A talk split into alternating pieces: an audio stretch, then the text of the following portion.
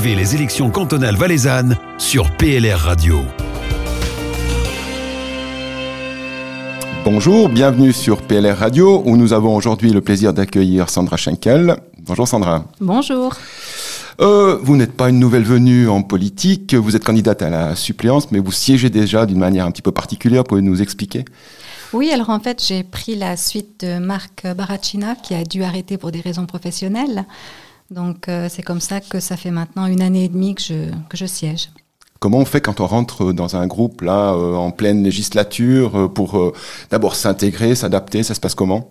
Bien, difficile Alors non, l'adaptation c'est très bien faite parce que je connaissais déjà le milieu politique puisque été conseillère communale pendant huit ans, donc ça aide.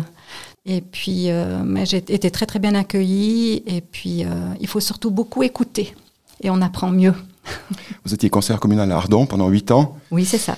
Qu'est-ce qui vous a marqué le plus entre l'exécutif, où on exécute, et le législatif, où vous dites vous-même il faut beaucoup écouter? Alors, l'exécutif, on est vraiment dans l'action directe. Euh, c'est-à-dire que, en plus, moi, j'avais la police et le social, donc c'est vraiment euh, action-réaction.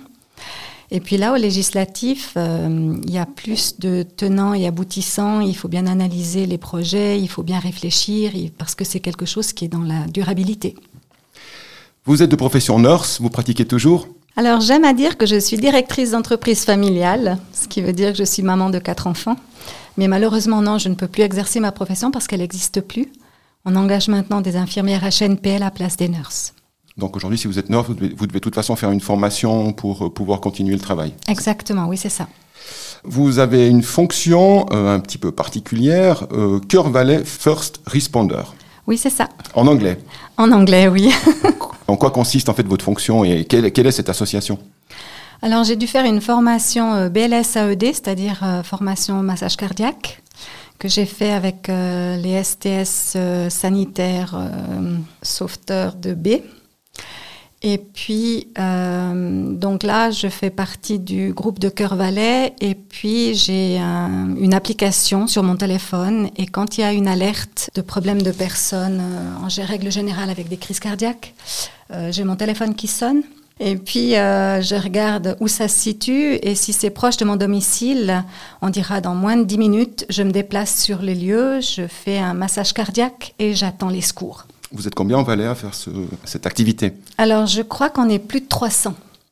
Et chacun reçoit l'alerte euh, ou alors c'est par secteur euh Alors ça dépend en fait des secteurs que vous mettez en activité sur votre, euh, votre, application. Vous pouvez mettre tout le Valais, mais c'est pas très utile, à moins que vous voyagez, vous soyez commercial, là peut-être.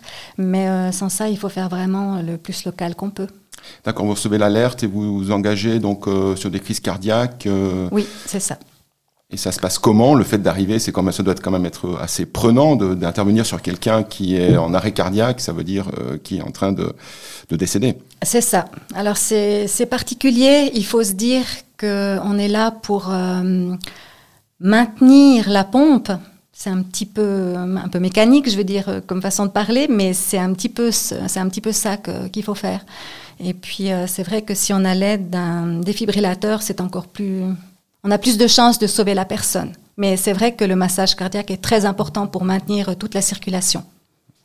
Maintenant, pour l'aspect euh, politique, vous avez 54 ans, on l'a dit, vous n'êtes pas nouvelle en politique. Qu'est-ce qui vous a donné euh, l'envie de faire de la politique? Est-ce que c'est familial C'est une tradition familiale euh, On sait que vous êtes la, nièce d'Adolphe Ribordi, récemment décédé. En mhm. fait, c'était votre parrain. Oui. Est-ce que c'est de ce côté-là que ça vous a donné envie de faire de la politique? Alors, c'est vrai que euh, Dodo m'a toujours, euh, comment dire, euh, j'ai toujours été admirative. Il avait un verbe, une présence, des idées particulières. on s'est pris de bec aussi sur certains sujets parce qu'on n'était pas forcément d'accord, on n'avait pas les mêmes positions. Mais ce que j'admirais chez lui, c'était cette façon d'accepter les différences, de pas être d'accord, mais quand même de donner son avis.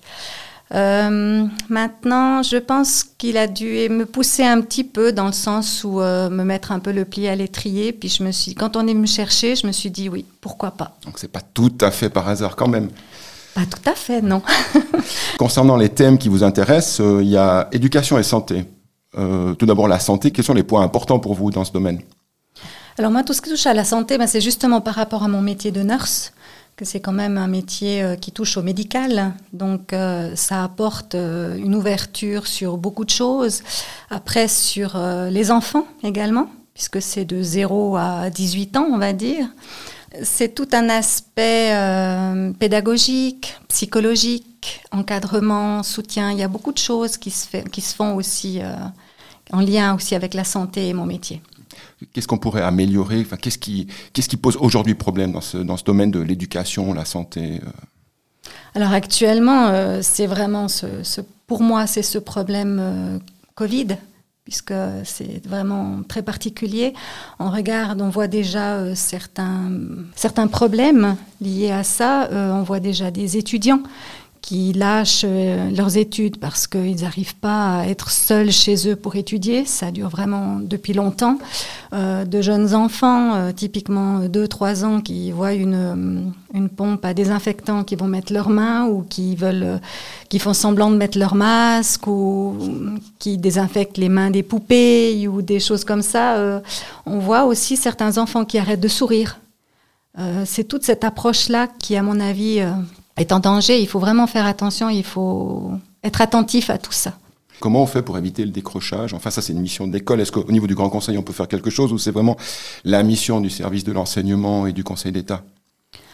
Il faudrait vraiment discuter avec les professionnels avec euh, les pédopsychiatres, avec les professeurs, avec euh, les élèves, tout simplement, pour voir euh, quelles sont leurs attentes, qu'est-ce qu'on pourrait mettre sur pied pour les aider à, ne pas décrocher ou à continuer leurs études. Est-ce qu'il y a, est-ce que la façon de faire actuelle est la meilleure? C'est compliqué à dire. Donc, c'est toute une analyse à faire. On a parlé qu'il y avait un manque de pédopsychiatres. Vous en pensez quoi? Alors c'est vrai que les études sont très longues, c'est pas c'est pas un effet de mode, hein, c'est vraiment euh, un sacerdoce aussi. Donc je pense qu'il hum, faut peut-être faire des spécialités euh, ou alors euh, sensibiliser plus les professeurs éventuellement, leur donner une petite formation pour qu'ils puissent aussi aider dans ce sens-là. on ne peut pas dire que les, il faut à, tout prix avoir des pédopsies parce que c'est vraiment particulier comme métier. Il faut être fait pour. Concernant la campagne, hein, donc on a parlé du Covid, c'est une campagne très particulière. Comment on fait campagne en fait euh, seul dans son coin ou enfin comment se passe une journée, la journée d'une candidate euh, à la suppléance sur le district comté en campagne en temps de Covid? Alors je crois que mon meilleur ami c'est Facebook et LinkedIn. J'ai pas vraiment le choix. C'est vraiment la meilleure des façons de d'avoir un lien avec les gens parce que comme on peut pas on peut pas avoir de contact, euh, c'est vraiment très particulier. C'est une grande première, euh, donc c'est vraiment très très spécial et je pense que je suis pas la seule dans, le, dans ce cas-là. Merci beaucoup Sandra, une bonne campagne sur le district comté. Merci beaucoup. Aussi proche que possible, aussi éloigné que nécessaire. PLR Radio.